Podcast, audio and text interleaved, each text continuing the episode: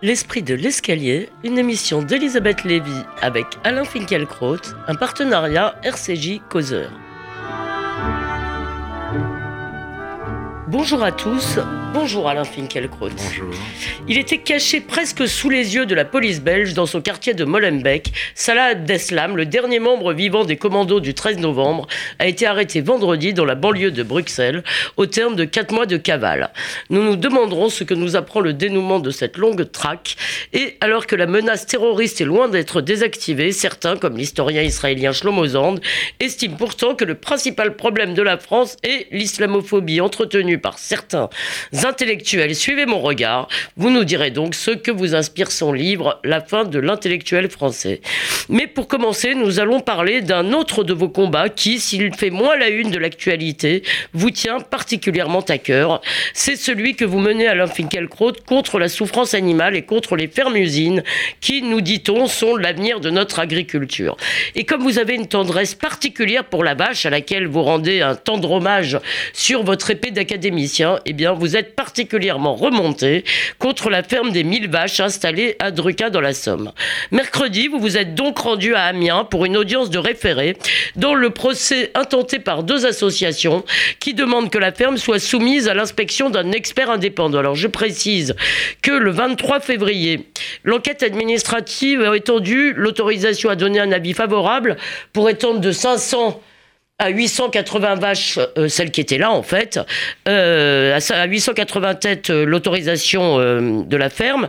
Et euh, je précise aussi que les rapports des services vétérinaires de l'État euh, sont euh, favorables pour l'instant. Alors Alain Finkielkraut, je suppose, je sais même que ce n'est pas seulement pour entendre plaider votre épouse, maître Sylvie Topalov, qui est l'avocate d'une des associations, que vous vous êtes rendu à Amiens. Pourquoi avoir voulu, pourquoi avoir tenu assister à cette audience de référé Alors, pour bien faire comprendre l'enjeu euh, philosophique, éthique et euh, politique de cette affaire, je citerai, pour commencer, Marx Horkheimer, qui est euh, le fondateur, avec Théodore Adorno, de l'école de Francfort. Il fut un temps où tout l'effort de l'art, de la littérature et de la philosophie consistait à exprimer le sens des choses, à être la voix de tout ce qui est muet, à doter la nature d'un organe afin de faire connaître ses souffrances, ou dirons-nous, d'appeler la réalité par son nom légitime. Aujourd'hui, on réduit la nature au silence. Fin citation. Ce on, c'est la méthode. C'est la raison devenue purement opérationnelle. À cette raison, les vaches apparaissent comme de purs instruments. Être pour elles, c'est être rentable. La Donc, donc, c'est le- production- cartésianisme en fait qui euh, Voilà, la production résume leur existence. Production de lait et aussi, depuis peu, production de méthane, ce qui permet de produire de l'électricité qu'on vend ensuite de l'énergie, oui. à EDF. Oh. La ferme des mille vaches pousse cette logique à son paroxysme. Les bêtes inséminées euh, à intervalles de plus en plus réguliers pour que leurs mamelles soient toujours pleines ne voient jamais le ciel, ne foulent jamais l'herbe, mais seulement le béton, et ne sortent de la logette individuelle où elles sont confinées que pour aller se faire traire. Ferme donc, ce nom est un mensonge. Cette ferme n'est pas une ferme, c'est une usine dont les vaches sont toutes ensemble, les machines et les ouvrières. Mais nous avons beau être modernes, c'est-à-dire méthodiques, quelque chose en nous se révolte contre un tel traitement. Oui. Et l'autre jour au tribunal, euh, au tribunal d'Amiens, devant le juge des référés, un événement capital a eu lieu, la voix de tout ce qui est muet s'est fait entendre. Par un décentrement salutaire, on a parlé au nom des vaches dans une cour de justice.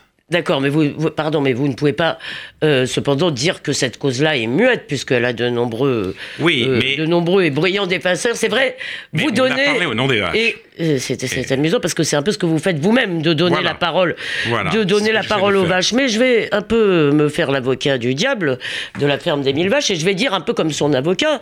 Très bien, ça c'est de la philosophie, mais quid quand même du droit? Et je dis, pardon. Bien sûr, oui, oui. Une loi votée en février 215 2015 stipule que les animaux sont des êtres vivants doués de sensibilité qui doivent être protégés contre les mauvais traitements. Alors, n'est-ce pas, est-ce que c'est pas un mauvais traitement d'emmener une vache à l'abattoir? Comment distinguer euh, à ce moment-là l'exploitation acceptable de celle qui ne l'est pas, Expliquez-nous. Alors, il s'agissait en l'occurrence, et je vais vous l'expliquer, Oui. d'obtenir la nomination d'un expert indépendant, non pas pour mesurer l'impact environnemental de la soi-disant ferme des vaches, ni pour vérifier la qualité du lait, mais pour savoir à quoi s'en tenir sur le bien-être des bêtes. Cette action, vous l'avez souligné, se fondait sur un article du Code rural qui définit les animaux comme des êtres sensibles et qui impose à leurs propriétaires de les placer dans des conditions compatibles avec les impératifs biologiques de leur espèce. Ça, c'est la loi de 2015 Oui, Ou ça c'est ce loi qui- précédente Ne, je, Non, je- ne saurais pas vous dire Mais- ça. Je- simplement, l'enjeu, vous pouvez répéter cet article, pardon euh, ça impose aux propriétaires de placer les animaux euh, dans des conditions compatibles avec les impératifs biologiques de leur espèce. L'enjeu, c'était le rétablissement de la différence entre les deux significations du mot pouvoir. Le pouvoir comme permission et le pouvoir comme possibilité. Là où le français d'ailleurs n'a qu'un verbe, Oui. l'anglais en a deux. I may I et can. I can. Ouais. Sous l'empire de la méthode, la possibilité vaut permission. I may what I can. C'est la définition même de la démesure. Les Grecs appelaient cela l'ubris. Mais l'ubris chez les Grecs prenait la forme de la déraison. Notre hubris à nous est rationnelle de part en part. Elle n'est pas fureur, mais froideur. Elle ne sort pas du logos, elle en relève. Et cette rationalisation totale dégrade les bêtes. Et Bien sûr, l'humanité est carnivore. Pour autant, il y a des limites aux droits qu'elle euh, qu'elle peut exercer, mais sur les bêtes qu'elle élève pour Mais être vous comprenez bien mangées. que ça ouvre un abîme, un abîme de, de questions, euh, Alain Finkielkraut, euh, parce que cette affaire de, de mauvais traitement et de compatibilité avec les règles de son espèce, c'est quand même très difficile à définir. Et si vous voulez, à quel moment, quelle- où est la limite pour ne pas tomber dans l'anthropomorphisme Alors justement, d'abord, il ne s'agit pas d'anthropomorphisme. Non, mais je- justement, alors, je vais vous l'expliquer. euh, simplement vous dire que cette rationalisation totale dégrade les bêtes et d'autre part, elle condamne l'humanité à une effrayante solitude.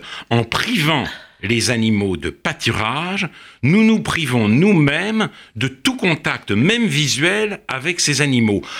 L'élevage hors sol fait inexorablement disparaître les vaches, mais aussi les poules et les cochons du paysage. Alors voulons-nous vraiment qu'un gigantesque technocosme se substitue à la Terre et au monde? L'homme est-il voué à ne rencontrer que lui-même, c'est-à-dire ses images, ses produits, les traces de son activité? Mais quand on lit, quand on lit, excusez-moi, ça a l'air d'avoir rien à voir, l'appel pour la GPA euh, qui est paru euh, dans Le Monde cette semaine, euh, je pense que le technocosme dont vous parlez n'est pas tout à fait prêt de s'arrêter. Non, il n'est pas prêt de s'arrêter, et- mais nous sommes toujours, nous sommes constamment, et dans tous les domaines, et vous avez raison de citer cet exemple, renvoyés à la question des limites. Mais j'ai cité euh, Horkheimer, euh, philosophe de gauche. Laissez-moi euh, aussi euh, vous citer maintenant Claudel. Claudel, dans un texte absolument magnifique, au milieu des vitraux de l'Apocalypse. Dans ma jeunesse, dit-il, les rues étaient pleines de chevaux et d'oiseaux. Ils ont disparu. L'habitant des grandes villes ne voit plus les animaux que sous l'aspect de la chair morte qu'on lui vend chez le boucher.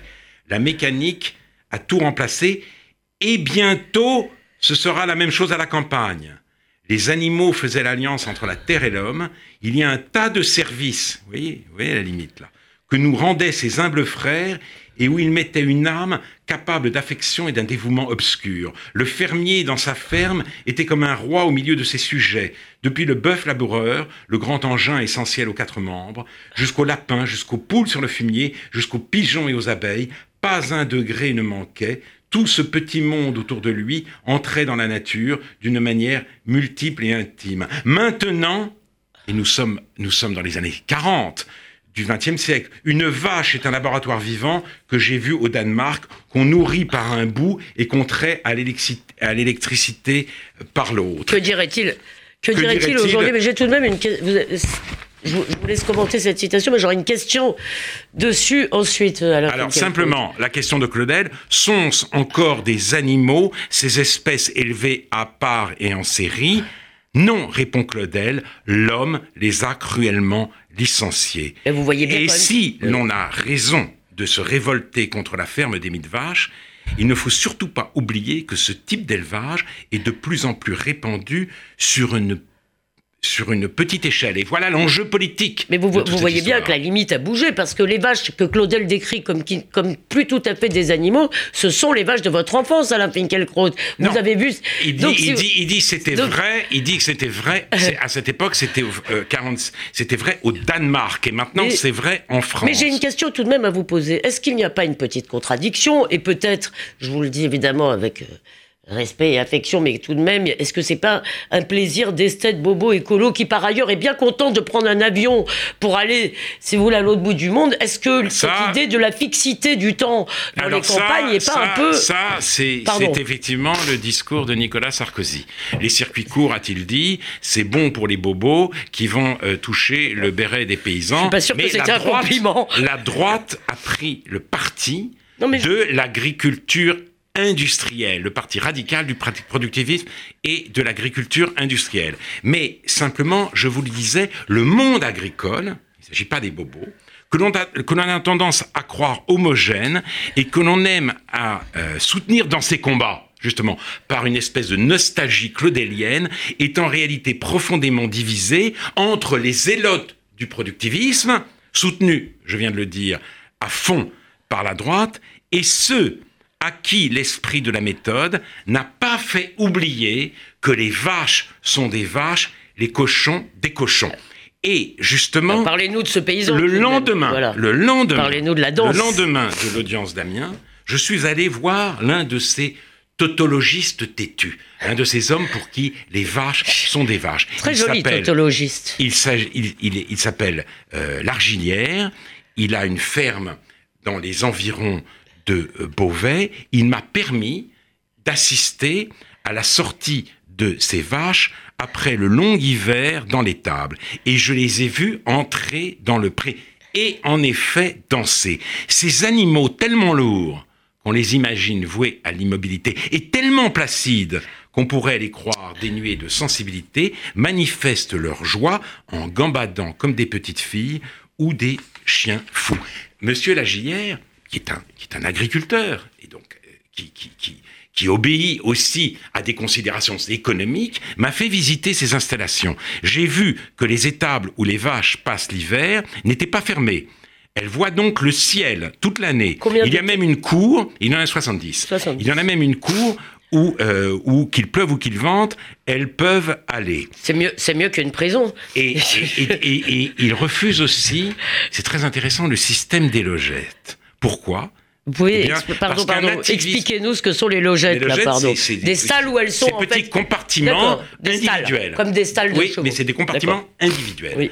Et ce que, ce que m'a dit mon hôte, c'est qu'une sorte d'atavisme euh, profondément ancré conduit les vaches à dormir en rond pour se protéger oh. d'un agresseur, éventuel, et c'est ce qu'il leur permet de faire dans son étable. Il m'a aussi appris. Quelle belle, quelle belle image. Et, euh, je vais vous dire quelque chose qui va vous faire plaisir. Il y a quelques années en Suisse, vous savez, il y a des votations pour toutes sortes de choses, et il a été voté qu'on ne pourrait pas avoir des hamsters tout seuls chez soi parce que ce sont des animaux qui n'aiment pas être seuls semble-t-il. Bah, et donc, en Suisse, vous avez le droit à deux hamsters ou rien.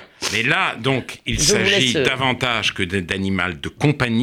Il s'agit d'animaux domestiques. Et ce que m'a appris M. Lagière, c'est que la politique européenne de subventions favorise aujourd'hui les terres cultivées au détriment du pâturage et les agriculteurs, bien, entendu, ont été conduits pour la plupart à suivre le mouvement en supprimant les haies, en détruisant les, les talus et en choisissant la voie de l'élevage hors sol. Ils nourrissent ainsi les bêtes avec du soja importé des États-Unis ou d'Amérique du Sud, et euh, que ce soit donc par la déforestation ou par le va-et-vient incessant des cargos sur l'océan, cette culture intensive et ce commerce effréné affecte gravement le climat. Tout fonctionne donc et il n'est rien de plus dévastateur aujourd'hui que la frénésie du fonctionnement. Alors, permettez-moi d'abord sur ce plan-là, parce que vous avez parlé des talus et des haies dans un très bel article que Jean-Claire a écrit pour le prochain causeur sur la fin, en quelque sorte, des paysans. Il parle du remembrement. Et dans le fond, peut-être, voilà, ça a commencé comme ça. Mais j'aimerais quand même vous poser une dernière question. Vous nous m'avez dit, et c'est vrai, les sondages le confirment, l'opinion publique est très hostile à ces fermes, 68% contre les fermes-usines d'après un sondage. D'après un sondage, euh, beaucoup d'agriculteurs aussi. Euh, mais il me semble qu'il y a une contradiction, si vous voulez, parce que beaucoup de gens, euh, beaucoup de gens veulent si vous voulez, qu'il y ait des fermes et des pâturages, etc. Mais en même temps, ils veulent payer leur alimentation au prix du carrefour. bien sûr. Alors, est-ce qu'il ne faut pas dire aux gens que pour avoir, pour ne pas avoir la ferme des mille vaches, il faut accepter des prix plus élevés? Est-ce que non, mais bien euh, entendu, on ne doit pas faire un choix quand même Mais bien entendu, c'est un problème politique. C'est-à-dire, qu'est-ce que la politique? C'est euh, l'effort, c'est Antiona, je crois, qui s'exprime ainsi, pour faire du monde un séjour humain. Et un séjour ne sera, le monde ne sera un séjour humain que si euh, euh, une place peut être faite aux êtres qui ne sont pas les hommes, à l'altérité. Et euh, tout cela doit être dit, tout cela doit être discuté. Malheureusement, on ne le fait pas, et l'opinion publique, comme vous dites, est parfois émet parfois des exigences contradictoires. Elle a aussi tendance, je l'ai dit, à soutenir les agriculteurs dans leur combat, alors même que ceux-ci sont très divisés, car le euh, patron actuel de la FNSEA, M. Euh, Belin, est euh, un défenseur, si vous voulez, comment dire, échevelé fanatique de, des fermes usines. Ah, mais la, FNSEA est sur cette ligne-là depuis très longtemps. Je pense que c'est l'avenir de l'agriculture et j'ai parlé des vaches, il y aurait aussi beaucoup de choses à dire sur l'élevage des cochons, sur nos chers bonnets rouges. Les cochons vivent dans des conditions absolument horribles. du fait de la promiscuité, ils en viennent à euh, du à, ils, succombent parfois, ils tombent parfois dans le cannibalisme, donc on leur coupe la queue et on leur oh. arrache les dents. Euh, et sans parler aussi de ce qui se passe dans les poulaillers géants. Il y a là une question d'une ampleur inouïe, il est très important de la situer au cœur de notre réflexion et de notre action politique. Alors permettez-moi justement de vous en poser quand même une dernière. Je sais que le temps passe, mais on ne parle pas souvent de ces sujets qui ne sont pas au cœur des préoccupations, disons, de la culture populaire juive en réalité, sans doute à tort. Euh, euh, comment distinguer, si vous voulez, un mauvais traitement euh, insupportable, ou comment distinguer l'exploitation acceptable de celle qui ne l'est pas? Comment eh bien, fixer la limite de ce qui est une torture? D'abord, Elisabeth de Fontenay a magnifiquement montré dans euh, son livre Le silence des bêtes que les grands auteurs juifs du XXe siècle étaient très préoccupés par la question animale. Adorno, Horkheimer, que j'ai cité, mais aussi des romanciers, des écrivains, Isaac Bashevis Singer. Je parlais de la culture de tous les jours, en fait. Hein tout au long de son œuvre, témoigne d'un amour éperdu, non pas pour les bêtes en général, mais pour les herbivores, euh, Vassili Grossman et euh, d'autres encore. Bon, ça c'est pour une véritable réponse. internationale de la vache. Voilà. Et, euh, et d'autre part, je crois que il faut le plus possible donner la parole à ces paysans qui ne qui, qui, qui, comme Monsieur Largélière, veulent euh, laisser aux vaches la possibilité d'exister en tant que tel et euh, refusent de sacrifier ce qu'est pour eux l'intense bonheur annuel de la danse des vaches au pur et simple principe de la rentabilité. Ça nous ramène encore une fois à Chesterton, que euh, j'ai déjà cité. Le fou n'est pas celui qui a perdu la raison, mais celui qui a tout perdu sur la raison. Cette folie est devenue notre normalité, mais il y a encore des alternatives. Bon, je suis étonné que vous n'ayez pas ce matin euh, cité euh, Heidegger, mais laissons donc les vaches à leur heureuse danse pour nous intéresser à Salah Abdeslam, qui sera remis à la France le 20 juin au plus tard. On ne sait pas grand-chose de ses premières déclarations, mais une chose est sûre, pour tenir quatre mois, il a bénéficié de beaucoup de complicité active et passive. Combien de gens savaient et n'ont rien dit? Euh, Pensez-vous à Finkielkraut, donc le terrorisme bénéficie d'un grand soutien après le 13 novembre en tout cas, euh, j'ai regardé les images euh, de Molenbeek le soir de l'arrestation et j'ai vu que les policiers belges ont été à plusieurs reprises obligés de disperser une foule très hostile. Ils recevaient des insultes encore après l'arrestation du euh, djihadiste. Et j'ai lu dans Le Monde le lendemain un article, un reportage qui confirmait mon inquiétude. Dans cet article, on apprenait que, euh, par exemple, un, homme expliquait que euh, le 13 novembre était une mise en scène. Ce ne sont pas des terroristes, ils n'ont tué personne, ils se sont fait sauter dans des ruelles désertes mais ils ont tué en tirant quand même, a dit un interlocuteur dubitatif. Non, ça c'est les services secrets et les sionistes, rétorque le premier, argument massu. L'autre se rembrunit. Oui, je sais que ce sont les euh, sionistes. Et pour les habitants, lit-on à la fin du reportage, euh, il y a une sorte de malédiction qui pèse sur Molenbeek avec toutes ces interventions policières, ah on a le climat de terreur et en plus notre ville et notre religion sont stigmatisées. Explique Elias, 26 ans, la barbe bien taillée, le costume soigné. Il ajoute d'un air de dépit, c'est la double peine. Autrement dit, les, le djihadisme est la forme paroxystique d'une animosité, d'une hostilité, d'un séparatisme identitaire de plus en plus répandu, ce ne sont pas seulement les mœurs, ce ne sont pas seulement les lois qui se sont qui sont qui sont refusées, ce sont maintenant même les faits Mais avec ce complotisme généralisé. Qu'est-ce qui vous permet de dire que c'est de plus en plus répandu? Est-ce que vous n'avez pas le sentiment tout de même qu'après le 13 novembre, si vous voulez, où, on avait, où avaient été visés des gens qui n'étaient qui n'avaient ni le mauvais goût d'être juifs, ni celui de dessiner le prophète de l'islam, on a eu quand même le sentiment que le discours, y compris dans les institutions musulmanes, etc., avait un peu changé. Oui, Qu'est-ce qui vous permet de dire que ce soutien est de plus en plus répandu? En tout cas, il semble l'être à Molenbeek, euh, d'une part, et d'autre part, euh, au lendemain du, euh, du, des attentats de janvier, il y a eu la grande mobilisation, et puis, un peu plus tard, on s'est aperçu que les quartiers populaires manquaient à l'appel. Donc on a vu grand moment d'unité, et nous l'avons dit, moment de division en même temps, le 11 janvier. Mais là, le 13 novembre, il s'est passé un peu la même chose.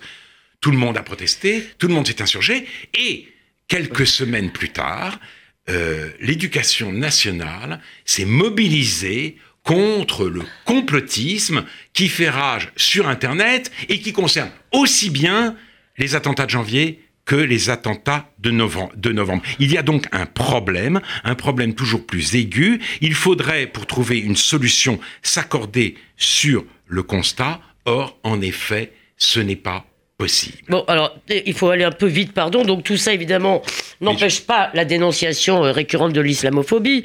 Euh, Thomas Piketty, notre prix Nobel, euh, on a fait un... Vous rigolez On a fait un papier dans Le Monde, et il y a Shlomo Zand. Justement. et et puisqu'il vous et puisqu'il ne vous ménage pas, je vous laisse lui régler son compte. Non mais justement, voilà. je dis, on pourrait s'entendre sur un constat. Ce n'est pas possible. Tous les trois mois, tous les trois mois, paraît un livre pour expliquer qu'on s'acharne aujourd'hui contre les musulmans comme hier contre les juifs. Après Emmanuel Todd, après euh, Soudir Assaré Singh, Après Daniel Lindenberg, c'est le tour de Shlomo qui est le deuxième que vous avez cité? Euh, C'est un homme qui a écrit euh, chez Flammarion un livre dont on a beaucoup parlé au mois de septembre sur, encore une fois, le déclin de l'intellectuel français, exactement dans le même sens.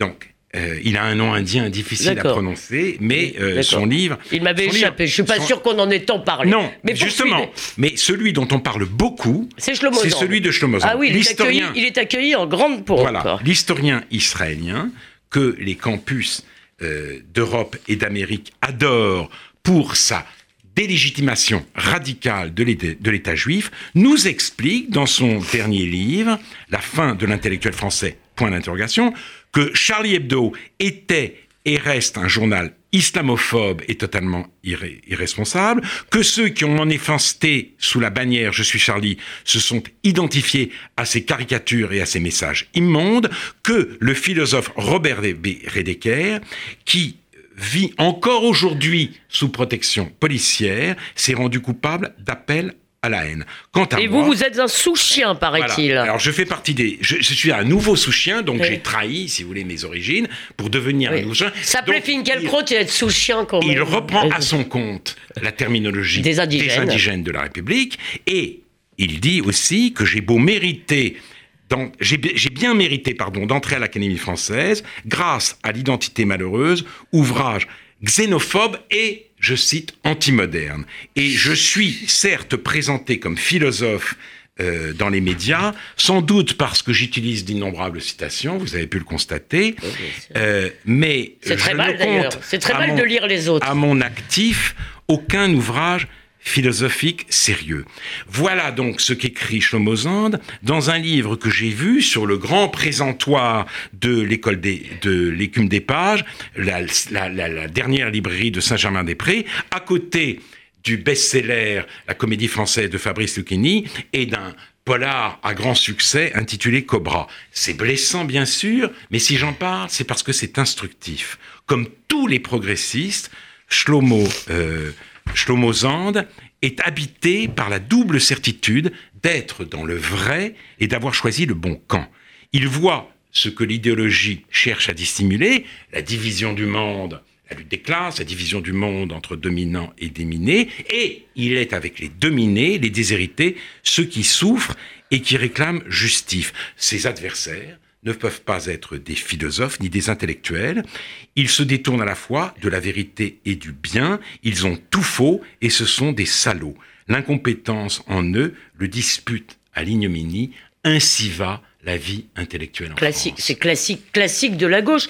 Mais euh, pardonnez-moi, Alain Finkielkraut, est-ce que euh, euh, tout ce que vous venez de dire empêche le fait que malgré tout, il y a aussi une montée des affects, des sentiments mauvais, non pas seulement par rapport à l'islam, et après tout, on a le droit de ne pas aimer l'islam en tant que tel, mais aussi par rapport aux musulmans. Est-ce que c'est complètement faux? Non, ce n'est pas faux.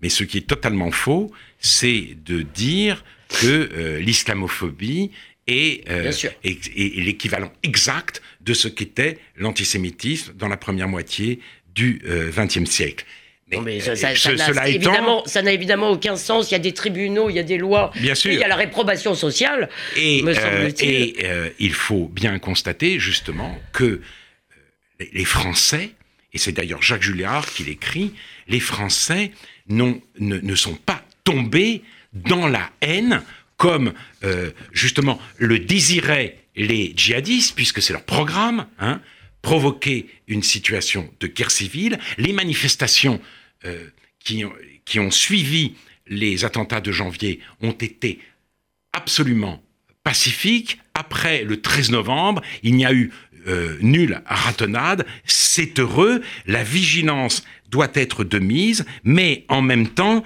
nous devons prendre acte de cette espèce de persistance d'un progressisme dont j'ai vu la plus parfaite réalisation dans la, euh, dans la, réponse de Jean-Paul Sartre à Albert Camus. Après que celui-ci euh, a écrit L'homme révolté, ce que Sartre dit, j'aurais au moins ceci de commun avec Hegel, que vous ne nous aurez lu ni l'un ni l'autre.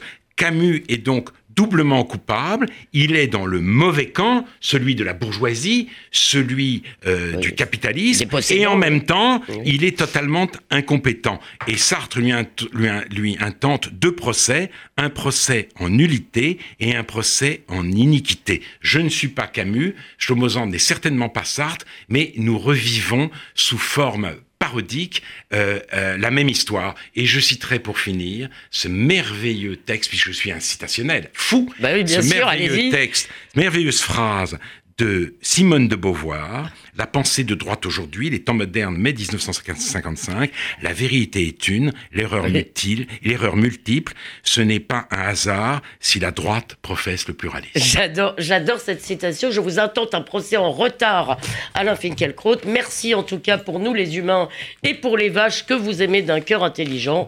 D'ici dimanche prochain, on peut réécouter cette émission sur causeur.fr et rcj.org et on vous lit toujours dans le dernier numéro numéro de Causeur. Bonne semaine à vous, cher Alain Finkielkraut, et à vous tous, chers auditeurs.